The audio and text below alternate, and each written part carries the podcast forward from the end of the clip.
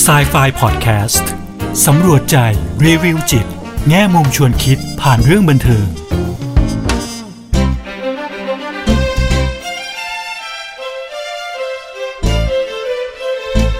สวัสดีค่ะ กลับมาพบกับครูเอ ดรกุลวดีทองไพบูลกับ s ายไฟพอดแคสต์กันอีกครั้งนะคะ พอดแคสต์ที่จะนำพวกเราไปสำรวจใจ รีวิวจิต แง่มุมชวนคิดผ่านเรื่องบันเทิงค่ะ วันนี้นะคะ ครูเออยากจะชวนพวกเราไปดูหนังอีกหนึ่งเรื่องค่ะ เป็นหนังสัญชาติอเมริกันนะคะ คราวนี้ครูเอมาพร้อมกับหนังชื่อว่า Eat Pray Love นะคะ เป็นหนังที่สร้างขึ้นมาได้ 10 กว่าปีแล้วนะคะ ออกมาตั้งแต่ปี 2010 นะคะ แล้วก่อนหน้านั้นเนี่ยก็เป็นหนังสือขายดีนะคะ เขียนโดย Elizabeth Gilbert นะคะ ซึ่งจริงแล้วหนังเนี่ยก็เป็นการเล่าเรื่องถึงชีวิตช่วงหนึ่งของของเธอนะคะะซึ่งตอนนั้นเนี่ยค่ะ ธอก็อยู่ในภาวะที่เหมือนกับว่าพยายามค้นหาตัวเองนะคะ ก็คืออเคยแต่งงานนะคะ แต่งงานแล้วก็มีชีวิตที่ดูแบบเป็นชีวิตที่ทุกคนอยากได้นะคะ ก็คือประสบความสำเร็จในเรื่องการงานนะคะ มีสามีที่ดีดูรักใคร่กันดีนะคะ แต่อยู่ดีเธอก็รู้สึกว่าเธอไม่ได้อยู่อยากอยู่ในความสัมพันธ์นี้ เธอรู้สึกว่าเอ้ยชีวิตแต่งงานนะ่ะมันไม่ใช่ไม่ใช่สิ่งที่เธออ อยากอยู่อีกแล้วนะคะ คิดว่ามีอะไรหลายอย่างในชีวิตตรงนั้นคือรู้สึกว่ามันไม่ใช่ชีวิตที่เธออยากใช้อยู่เนาะเธอก็เลยตัดสินใจขอหย่านะคะจากสามีของเธอนะคะ แล้วก็ไปคบกับผู้ชายคนนึงนะคะเป็นคนที่อายุน้อยกว่านะคะ แล้วก็คบกันได้ไม่นานนะคะ ก็เกิดประเด็นระหองระแหงกันเล็กเล็กน้อยนะคะแล้วก็เริ่มใหญ่ขึ้นใหญ่ขึ้นเรื่อยๆนะคะจนในที่สุดเธอก็ตัดสินใจว่าเอ๊ะหรือว่าอันเนี้ยมัน มันยังไม่ใช่ เธอยังไม่ยังยังค้นหาสิ่งที่เธอค้นหาเนี่ยซึ่งคุณเอกคิดว่ามันน่าจะเป็นความสุขนะคะที่เธอคิดว่าเธอน่าจะต้องออกไปตามหามันนะคะ ซึ่งอันนี้ค่ะ ก็คือเรื่องราวเป็นชีวิตในช่วงหนึ่งนะคะ ของเอลิซาเบธกิลเบิร์ตนะ ซึ่งในหนังเนี่ยค่ะ ก็นำแสดงโดยจูเลียโรเบิร์ตส์นะคะ ก็เป็นนักแสดงหญิงในดวงใจของครูเออีกคนหนึ่งเหมือนกันนะคะ ซึ่งในเนื้อเรื่องนะคะ เธอก็เลยออกไปตามหาเนื้อตามหาไอ้สิ่งที่เธอคิดว่าเนี่ยค่ะ ต้องต้องค้นหาตัวเองก็เลยตัดสินใจนะคะที่จะหายไปเลย 1 ปีนะคะ เพื่อไปเดินทางนะคะ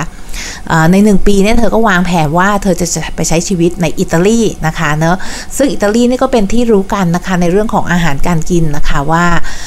เป็นท็อปๆเลยนะคะของประเทศทั่วโลกเนี่ยค่ะที่มีเรื่องของอาหารการกินที่ค่อนข้างสมบูรณ์แล้วก็มีรสชาติที่ดีมากนะคะเธอก็ตัดสินใจว่าเธอจะไปอีทนะคะก็คือกินนะคะที่อิตาลีนะคะหลังจากนั้นเนี่ยก็จะไปอินเดียนะคะเพื่อที่จะเพลนะคะก็คือสวดมนต์นะคะที่อินเดียเนาะแล้วที่อินเดียเนี่ยค่ะเธอก็จะไปเจอกับกูรูนะคะกูรูก็คือผู้นำนะคะในในกลุ่มเนี่ยค่ะที่เป็นนั่งสมาธิกันนะคะ เป็นสถานที่หนึ่งเลยนะเป็นแค่เป็นศูนย์อย่างเงี้ยค่ะเนาะให้ฝึกนั่งสมาธินะคะเนาะแล้วซึ่งซึ่งนั้นนะคะกูรูที่เธอไปหาเนี่ยค่ะก็คือเป็นคนที่ผู้ชายที่เธอเคยคบอยู่ด้วยเนี่ยที่สมัยเธออยู่ที่อเมริกาเนี่ยนะคะเขาก็ติดตามนะคะแล้วก็ เดินตามสายที่กูรูคนนี้สอนสั่งนะคะ เธอก็เลยตัดสินใจว่าเธอต้องมาหากูรูคนนี้ด้วยด้วยตาเธอเองต้องมาอยู่เลยนะคะ เธอก็เลยตัดสินใจว่าอาจจะแบ่งนะคะช่วงเวลาเนี่ยในหนึ่งปีของเธอเนี่ยค่ะไปที่อินเดียนะคะ เพื่อที่จะไปเพลก็คือสวดมนต์นะคะ และในที่สุดแล้วเนี่ย สถานที่สุดท้ายที่เธอจะไปก็คือบาหลีนะคะเกาะบาหลีที่อินโดนีเซียนะคะซึ่งเธอตัดสินใจที่จะกลับไปที่เกาะนั้นเนี่ยก็เพราะว่าหนึ่งปีก่อนหน้านั้นนะคะหรืออาจจะมากกว่า 1 ปีก่อนหน้านั้นเนี่ยเธอก็เคยมีโอกาสได้ไปที่เกาะบาหลีนะคะแล้วก็ไปเจออน่าจะเรียกว่าเป็นแบบ หมอดูนะคะที่แบบว่าเคยทักเอาไว้ว่าชีวิตของเธอเนี่ยถ้ากลับไปที่อเมริกาเนี่ยจะอาจจะต้องสูญเสียทุกอย่าง ซึ่งก็จริงนะคะก็คือเธอก็พร้อมที่จะเหมือนสูญเสียทุกอย่างเพื่อที่จะหย่ากับสามีของเธออย่างเงี้ยค่ะแล้วว่าชีวิตเธอก็จะมีการแต่งงานนะคะหนึ่งครั้งที่จะเป็นระยะสั้นและอีกครั้งหนึ่งจะเป็นระยะยาวนะคะ ก็เคยมีการทำนายเอาไว้ เธอก็เลยคิดว่าเนี่ยเธออยากจะกลับไปที่นี่นะคะ กลับไปที่เกาะบาหลีนะคะ แล้วในที่สุดที่นั่นแหละค่ะที่เธอเจอความรักนะคะ ในที่สุดเนี่ยเธอก็ได้แต่งงานกับคนนั้นจริง ๆนะคะ ในชีวิตจริงของเธอนะคะ ก็เลยเป็นที่มาของชื่อเรื่องแล้วก็ชื่อหนังสือด้วยนะคะ Eat Pray Love นะคะเนาะก็เป็นอ่าเป็นอะไรที่มันน่าสนใจมากเลยนะคะ แล้วตอนที่ครูเอครูเอไม่มีโอกาสได้อ่านหนังสือนะคะ แต่ว่าได้ดูหนังนะคะ แล้วก็เป็นหนังที่สนุกนะคะ ดูแล้วก็ น่าติดตามเนาะจริงๆ แล้วจะบอกว่าคนที่ออกมาวิพากษ์วิจารณ์หนังสือนะคะในเรื่องเรื่องที่เธอเขียนเนี่ยก็ค่อนข้างเยอะนะคะ ไม่ว่าจะเป็นเรื่องของอแนวคิดวิธีคิดหรือว่าวิธีการที่ได้มาซึ่งเนื้อหาของหนังสือเรื่องนี้นะคะ เราก็สามารถไปตามอ่านได้นะคะในใน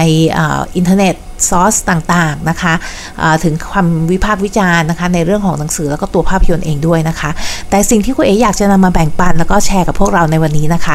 ก็คือในส่วนที่เธอไปอยู่ที่อิตาลีนะคะ ที่อิตาลีเนี่ยอย่างที่บอกค่ะว่าเธอตั้งใจที่จะไปกินนะคะ ไปรับรสชาติอาหารอิตาลีนะคะแล้วก็อย่างที่บอกว่าอิตาลีเนี่ยเป็น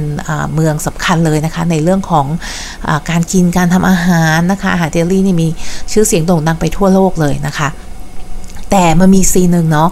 ะซึ่งซึ่งเป็นจุดสำคัญมากเลยค่ะ คุณเอคิดว่าในระหว่างช่วงที่เธอที่อยู่อยู่ที่อิตาลีอะค่ะเธอก็มีโอกาสได้เจอเพื่อนนะคะ ทั้งที่เป็นคนที่อิตาลีเองนะคะ คนที่อิตาเลียนนะคะ แล้วก็คนที่ไปย้ายไปอยู่ที่นู่นนะคะ คนยุโรปหรืออะไรอย่างเงี้ยค่ะ แล้วเธอก็มีโอกาสได้เจอเพื่อนนะคะ แล้วก็มีวันหนึ่งเนี่ย เธอก็ไปนั่งอรอนะคะ เพื่อนของเธอทำหนึ่งคนหนึ่งเนี่ยตัดผมอยู่ที่ร้านตัดผมนะตัดผมผู้ชายนะคะ เขาก็คุยกันนะคะถึงวิถีชีวิตความแตกต่างระหว่างคนอเมริกันกับคนอิตาเลียนนะคะ เขาบอกว่าเพื่อนของเธอที่เป็นคนอิตาเลียนเนี่ยเขาก็บอกว่าเนี่ยเธอแบบ คนอเมริกันอะชีวิตมันเร่งรีบเหลือเกิน คือตื่นมาก็ต้องทำนู่นทำนี่อะชีวิตมันเหมือนแบบต้องขวนขวายต้องต้องอพยายามประสบความสำเร็จชีวิตมีแต่ความเร่งรีบมีแต่ความเครียดนะคะ ซึ่งต่างจากคนอิตาลีนะคนอิตาลีเนี่ยชีวิตเขาเนี่ยเขาจะมีเขาเรียกว่า doing nothing นะคะก็คือมีโมเมนต์ที่เขาเหมือนแบบไม่ทำอะไรเลยนะคะเพราะว่าคนอิตาลีเนี่ยรู้จักที่จะรีแลกซ์รู้จักที่จะผ่อนคลายนะคะ ในการที่จะแบบว่า เป็นศิลปะของการแบบไม่ทำอะไรเลยนะคะ จริงๆแล้วเนี่ยมันมีคำภาษาอิตาเลียนนะคะ ที่สื่อความหมายตรงนี้คุณเอจะพยายามออกเสียงนะคะว่าไม่ไม่แน่ใจว่าออกเสียงถูกต้องไหมนะคะว่า dolce far niente นะคะเนาะซึ่งหมายความว่าอันนี้ค่ะก็คือ the sweetness of doing nothing นะคะ ก็คือความหอมหวานจากการที่เราอยู่นิ่ง ๆ นะคะ แล้วก็ไม่ทำอะไรเลยนะคะ ซึ่งตรงนี้ค่ะครูเอ๋ว่าเป็นประเด็นที่น่าสนใจสมัยก่อนนั้นนะคะครูเอ๋ก็เคยไปอิตาลีนะคะ เคยมีโอกาสได้ไปท่องเที่ยวที่อิตาลีนะคะ เป็นระยะเวลาสั้นๆเนาะะแล้วก็ตอนที่ไปเนี่ยค่ะประหลาดใจมากเลย เพราะเราก็ไปจากอเมริกานะคะ แล้วที่อเมริกาเนี่ยก็เป็นอย่างที่เขาพูดจริงก็คือชีวิตมันเร่งรีบนะมีแต่การทำงานนะคะ มีความเครียดเยอะแยะมากมายนะคะ ทุกวันเราเนี่ยต้องก้าวก้าวก้าวตลอดนะคะ พอไปอิตาลีเนี่ย ช่วงกลางวันเนี่ยเขาจะเหมือนปิดไปเลยนะคะ ช่วงประมาณสักเที่ยงถึงประมาณบ่ายสองหรืออะไรอย่างเงี้ยถ้าคุณเอกจะไม่ผิดนะคะ คือช่วงกลางวันเนี่ยร้านค้าที่ทำงานนี่ค่ะปิดเลยนะคะ ปิดเพื่อที่จะให้แล้วคุณเอกก็ไปถามนะคะ ก็คือสนใจแล้วก็ไปคุยคุยกับคนที่นั่นดูเขาบอกว่า ก็ที่เขาทำอย่างเงี้ยมันเป็นเป็นสิ่งที่เขาทำมาอย่างยาวนานแล้วนะคะ ปิดเพื่อให้ทุกคนเนี่ยได้กลับไปบ้านเนาะได้กลับไปเทคอันแนปนะคะ ก็คือนอนพักผ่อนนอนกลางวันอะไรอย่างเงี้ยค่ะ ได้กลับไปกินข้าวที่บ้านนะคะแล้วค่อยกลับมาทำงานใหม่คุณเอกจำได้ว่าโอ้โห มันเป็นเวลาแบบไอ้สองสามชั่วโมงที่เขาแบบปิดไปเนี่ยคือคนอย่างเราที่เป็นทัวริสอย่างเงี้ยนะคะที่เป็นนักท่องเที่ยวอย่างเงี้ยเราก็เหมือนกับว่าเอ๊ะแล้วเราจะทำอะไร ร้านค้าก็ปิดอย่างเงี้ยจะไปช้อปปิ้งก็ไปไม่ได้อย่างเงี้ยค่ะเออเราก็เลยต้องเรียนรู้นะคะที่จะเหมือนอยู่นิ่งๆ เดินชื่นชมกับ สถาปัตยกรรมนะคะตามถนนของของเมืองหรืออะไรอย่างเงี้ยค่ะเนาะแต่อันนั้นคือจุดเริ่มแรกนะคะที่คุณเอได้สัมผัสกับอิตาลีนะคะแล้วก็เนี่ยค่ะ the sweetness of doing nothing ก็คือการที่แบบว่าอยู่นิ่งๆแล้วแล้วไม่ได้ทำอะไรคือในลักษณะที่แบบว่าไม่เขาบอกว่าอันนี้คือไม่ใช่การที่เราขี้เกียจนะคะ แต่ว่าเป็นการที่เราสามารถที่จะอยู่นิ่งๆ แล้วก็ enjoy นะคะคืออมีความพึงพอใจนะคะกับสิ่งที่เราเห็นกับ ผู้คนที่เรามองนะคะ โดยที่อะไรก็แล้วแต่ที่เราทำนะเราไม่ทำเพื่อหวังวัตถุประสงค์ใด ๆนะคะ จริงๆเนี่ยก็มีคำอีกคำหนึ่งนะคะ เป็นคำของดัชนะพวกเนเธอร์แลนด์นะคะ ก็คล้ายๆกันนะคะที่คุณเอกก็ไปไปไปเสิร์ชมานะคะเขาเรียกว่า Nixon นะคะ N I K S E N นะคะ อันนี้ก็เหมือนกันนะคะ แปลว่า doing nothing นะคะ ก็คือทำไม่ทำอะไรเลย แต่เขาบอกว่าของเขาเนี่ยเขาเขานิยามไปว่าก็คือการที่เราทำคืออทำอะไรโดยที่ไม่มุ่งถึงเป้าหมายไม่มุ่งถึงวัตถุประสงค์ว่ามันจะต้องได้อะไรกลับมาอย่างเงี้ยค่ะก็คือ การนั่งมองนั่งในคาเฟ่อย่างเงี้ยค่ะเฉยๆจิบกาแฟอย่างเงี้ยค่ะ นั่งดูคนเดินผ่านไปผ่านมาอะไรอย่างเงี้ยค่ะเนาะโดยที่ไม่ได้มุ่งหวังว่าเราจะต้องมีวัตถุประสงค์ หรือว่าต้องประสบ ความสำเร็จหรือในลักษณะแบบว่าต้องทำอะไรสำเร็จในช่วงเวลานั้นอะไรอย่างเงี้ยค่ะเนาะจริงแล้วก็ concept นี้ก็มีทั้งในอิตาลีแล้วก็มีในเนเธอร์แลนด์ด้วยนะคะจริงคุณเอ๋แอบคิดว่าในฝรั่งเศสคุณเอ๋จำได้ว่าก็เคยอ่านเจอเหมือนกันนะคะ concept ที่แบบว่าเนี่ยค่ะ doing nothing ก็คืออยู่นิ่งๆ โดยที่เราไม่ได้ทำอะไรไม่ได้ขวนขวายว่าเราต้องทำนู่นทำนี่ ต้องทำให้จิตใจเราวุ่นวาย หรือว่าต้องยุ่งยุ่งอยู่ตลอดเวลานะคะ ซึ่งต่างจากคนอเมริกันนะคนอเมริกันเนี่ยมันยากมากเลยนะคะ เพราะชีวิตเนี่ยมันถูกบังคับให้มันต้องทำนู่นทำนี่เกือบตลอดเวลาอาจจะเป็นเรื่องของวัฒนธรรมแล้วก็วิถีชีวิตที่แตกต่างด้วยนะคะ แต่ทีนี้เนี่ยเกร็ดที่คุณเอจะฝากด้วยนะคะ เพราะว่าไหนๆก็ไปไปค้นมาแล้วนะคะ มีความสนใจในประเด็นนี้มากเป็นพิเศษนะคะ อาจจะเป็นเพราะว่าเราเองช่วงนี้ก็อาจจะ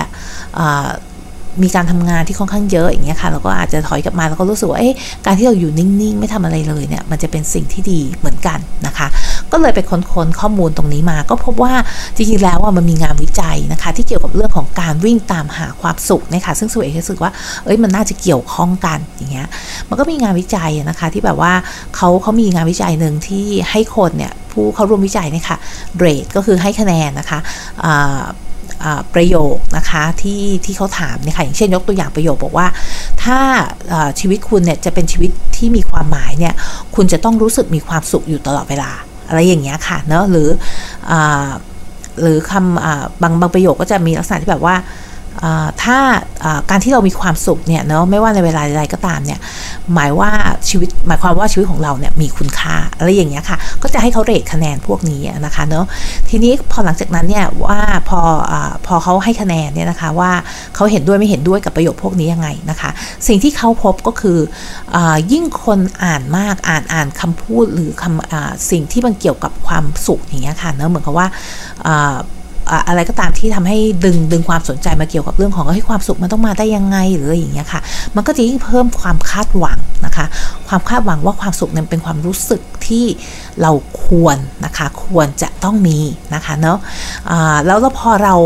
ไม่ได้มีความสุขขนาดนั้นนะคะ มันก็จะมีความรู้สึกเหมือนแบบดาวๆนิดนึงอะคะ่ะเนาะบางท่านเนี่ยอาจจะเคยมีความรู้สึกแบบนี้นะคะ อย่างเช่นครูเอกก็เคยมีนะคะ เราอาจจะมีความคาดหวังกับสมมติเราจะไปเที่ยวที่ไหนสักแห่งหนึ่งอะโอ้มันจะต้องยิ่งใหญ่มันจะต้องสนุกมันจะอะไรอย่างเงี้ยค่ะ มันจะต้องประทับใจมากๆเนี่ย แต่พอไปแล้วมันไม่ได้เกิดความรู้สึกแบบนั้นค่ะมันคือมันมีความสุขแบบนั้นแต่มันไม่ใช่สเกลมันไม่ได้ระดับที่เราต้องการที่เราคาดหวังไว้มันจะได้เงี้ยมันจะมีความรู้สึกแบบผิดหวังเล็กๆกันค่ะแล้วผิดหวังว่าเฮ้ยมันไม่ใช่อะเนาะ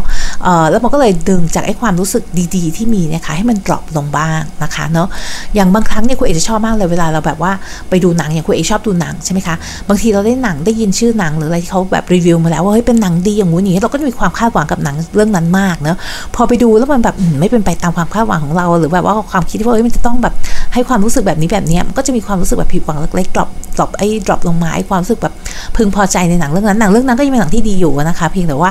เรารู้สึกแบบ down ๆนิดๆผิดหวังหน่อยๆอะไรอย่างเงี้ยค่ะเนาะเช่นเดียวกันนะคะเนี่ยครูเอก็ชอบมากเลยนะคะ เวลา moment ที่แบบว่าเราแบบดูดูหนังแบบดูใน Netflix เนี้ยแล้วก็แบบเจอหนังเรื่องหนึ่งเอ๊ะชื่อมันน่าสนใจอ่านอ่านข้อมูลเบื้องต้นแล้วมันดูน่าสนใจเงี้ยค่ะ ลองคลิกเข้าไปดูแล้วรู้สึกว่าโอ้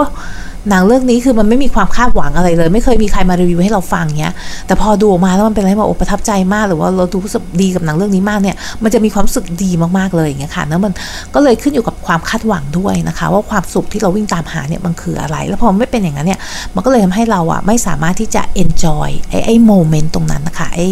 ไอ้ไอ้ช่วงเวลาตรงนั้นน่ะได้ได้อย่างเต็มที่นะคะเนาะ เขาบอกว่าบางครั้งเนี่ยการที่เราวิ่งตามหาความสุขเนี่ยมากจนเกินไปอย่างเงี้ยค่ะเนาะมันทำให้เราเกิดความรู้สึกเหงาแล้วก็ disconnect นะคะ disconnect กับบุคคลรอบข้างได้ เพราะว่าเราอาจจะไม่ใส่ใจสิ่งที่เกิดขึ้นรอบตัวเหมือนกับว่าสิ่งดีๆที่เกิดขึ้นรอบตัวเนี่ยเราก็อาจจะละเลยมองไม่เห็นบ้างนะคะ ไม่ใส่ใจเวลามันเกิดขึ้นบ้าง เพราะว่าเราเองอะโฟกัสกับความสุขนะคะ ที่เราวิ่งตามหาอยู่นะคะ อันนี้ก็อาจจะเป็นอีกอีกข้อหนึ่งนะคะ อีกอันนึงนะคะ อันนี้ก็อีกงานวิจัยหนึ่งนะคะ ซึ่งต่างจากงานวิจัยเมื่อกี้นะคะเขาบอกว่าบางครั้งเนี่ยการที่เราเหมือนวิ่งตามหาความสุขอยู่ตลอดเวลานะคะ แล้วก็รู้ตัวเองแบบคอนเชียสมากๆกับการแบบเฮ้ยเราจะต้องแบบมีความสุขอย่างนี้สิแล้วในโลกออนอนไลน์ปัจจุบันนี้ค่ะในโลกปัจจุบันเนี้ยไม่เฉพาะออนไลน์เนี่ยมันเอื้อให้เราเห็นการเปรียบเทียบตลอดเวลาใช่ไหมคะว่าเฮ้ยคนโน้นเขาได้ไปเที่ยวที่โน้นคนนี้เขามีชีวิตแบบนี้อย่างเงี้ยเราก็อยากจะมีชีวิตแบบนั้นบ้าง อยากไปเที่ยวแบบนั้นบ้างใช่ไหมคะไอ้การเปรียบเทียบพวกนี้นะคะมันก็ทำให้ความเราเราพยายามโหยหานะคะวิ่งตามหาสิ่งที่เราคิดว่ามันจะทำให้เราเกิดความสุขได้มากยิ่งขึ้นนะคะเขาบอกว่าพอมันเกิดพฤติกรรมแบบนี้เนี่ยมันจะทำให้เรารู้สึกว่าเราวิ่งแข่งกับเวลา นะคะ เวลาที่เรามีเนี่ยมันก็ค่อยหายไปหายไป มันก็เลยทำให้เกิดความแบบไอ้ไอ้ความรู้สึกที่มันจะเป็นสุขอะ่ะมันก็กลับกลายเป็นว่าเราเราไม่ได้สุขแล้วนะคะ เพราะว่าอันนี้กลายเป็นว่าเราต้องวิ่งตามหาสิ่งพวกนี้แทนเนาะแทนที่จะ enjoy ไอ้โมเมนต์สิ่งเล็กๆในแต่ละวันเนี่ยค่ะ ที่ทำให้เรามีความสุขได้นะคะ เพราะฉะนั้นย้อนกลับมานะคะคำแนะนำที่ได้จากงานวิจัยเหล่านี้ก็คือบอกว่าคนน่ะที่ที่มักจะอยู่กับอ่าเขาเรียกว่า อยู่กับปัจจุบันก็แล้วกันนะคะ สามารถที่จะอยอมรับนะคะว่าชีวิตมีทั้ง ส่วนที่ความรู้สึกที่ดีและความรู้สึกที่ไม่ดีทั้ง positive ความรู้สึกบวก แล้วแล้วก็ negative ก็คือความรู้สึกที่เป็นลบได้นะคะ แต่แทนที่เราจะไฟก็คือแทนที่จะต่อสู้กับมันบอกว่าเฮ้ยเราจะต้องไม่มีความรู้สึกที่เป็นลบเลยนะ เราต้องมีความสุขอย่างเดียว ต้องมีความสุขในทางบวกอย่างเดียวเนี่ยเราพยายามอยู่กับมันให้ได้นะคะ รับรู้ว่าไอ้ความรู้สึกความคิดเนี่ยมันมีทั้งแง่บวกและแง่ลบนะคะและเรียนรู้ที่จะอยู่กับมันให้ได้นะคะ พึงพอใจใน moment นะคะ ที่เรามีความสุขนะคะ moment ที่จริงแม้กระทั่งความคำว่าความสุขเนี่ยมันก็เป็นนิยามที่ต่างคนต่างมีนะคุยก็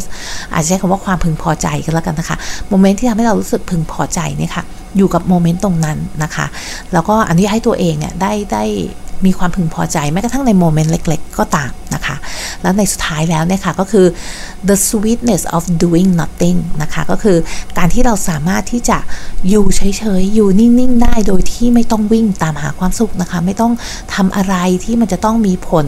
ตอบแทนกลับมาให้เรานะคะ หรือมีสิ่งอะไรที่ต้องได้รับกลับมานะคะ การอยู่นิ่ง ๆ เนี่ยมันก็จะทำให้เราเนี่ย เพิ่มคอนเน็ชันเขาบอกคอนเน็ชันกับตัวเราเองด้วยนะคะทำให้เราสามารถฟังนะคะได้ยินเสียงข้างในตัวเองมากขึ้น แล้วเขาบอกว่าหลาย ๆ ครั้งเนี่ยความคิดที่เป็นครีเอทีฟนะคะความคิดในเชิงสร้างสรรค์เนี่ยมักจะเกิดขึ้นเนี่ยค่ะเมื่อเรานิ่งนะคะเมื่อเรานิ่งเนาะะไม่ทำอะไรบ้างนะคะ แล้วความคิดสร้างสรรค์พวกเนี้ยมันจะเข้ามานะคะอะ สุดท้ายแล้วนะคะก็อยากจะฝากไว้นะคะ ถ้าเราอยากจะเริ่มนะคะ เริ่มที่จะเนี่ยค่ะ dolce far niente เนี่ยนะคะ ก็คืออเริ่ม enjoy นะคะไอ้ความพอเหมาะกับการที่อยู่นิ่งๆนะคะโดยที่ไม่อาจจะต้องไม่มีอะไรทำบ้างนะคะเนาะเขาบอกว่าให้เริ่มยังไงนะคะก็เริ่มจากอย่างแรกเลยนะคะ disconnect นะคะพวกสื่อโซเชียลมีเดียทั้งหลายแหล่เนาะไอ้พวก Facebook Instagram อะไรพวกนี้ค่ะเนาะก็ลอง disconnect ดูนะคะไม่ไม่ต้องอยู่กับมันบ้างนะคะเขาบอกว่าไม่จำเป็นต้องทำทั้งวันนะคะก็คือทำเป็นช่วงบางเวลาก็ได้นะคะแม้กระทั่งการที่อยู่นิ่งๆเนี่ยค่ะเป็นช่วงบางเวลาของวันก็ได้ ไม่จำเป็นที่แบบว่าเฮ้ยเราต้องแบบหยุดไปทั้งวันเลยเพื่อที่จะทำอย่างนี้นะคะ อาจจะบอกตัวเองว่า 1 ชั่วโมงเนี้ยเราจะอยู่นิ่งๆไม่ทำอะไรหรือแม้กระทั่งสัก 5 นาที 10 นาทีเนี่ยค่ะเขาเป็นจุดเริ่มต้นที่ดีแล้วนะคะเนาะแล้วเวลาเมื่อเราเลือกที่ทำตรงนี้แล้วนะคะ ก็อยู่กับมันให้เต็มที่นะคะ พยายามอย่ารู้สึก ผิดนะคะ ช่วงแรกอาจจะยากนิดนึงแต่บางคนมันมีความรู้สึกกิ้วเนาะว่าเฮ้ยเราน่าจะเอาเวลาช่วงเนี้ยไปทำนู่นทำนี่ดีกว่านะคะเดี๋ยวเราลองทำไปเรื่อยอะมันก็จะเป็นสร้างความคุ้นเคยที่เราสามารถอยู่นิ่งๆ กับตัวเองได้ enjoy moment ตรงนั้นได้ moment ที่เราไม่ไม่ต้องรู้สึกว่าเราต้องทำอะไร เพียงแต่ว่าอยู่กับช่วงเวลาตรงนั้นนะคะ แล้วก็มีความพึงพอใจกับมันให้มากที่สุดค่ะอ่าวันนี้นะคะ ครูเอกก็ขอฝากไว้เพียงแค่นี้นะคะ แล้วเจอกันครั้งหน้ากับ Psy-Fi Podcast ค่ะ วันนี้ สวัสดีค่ะ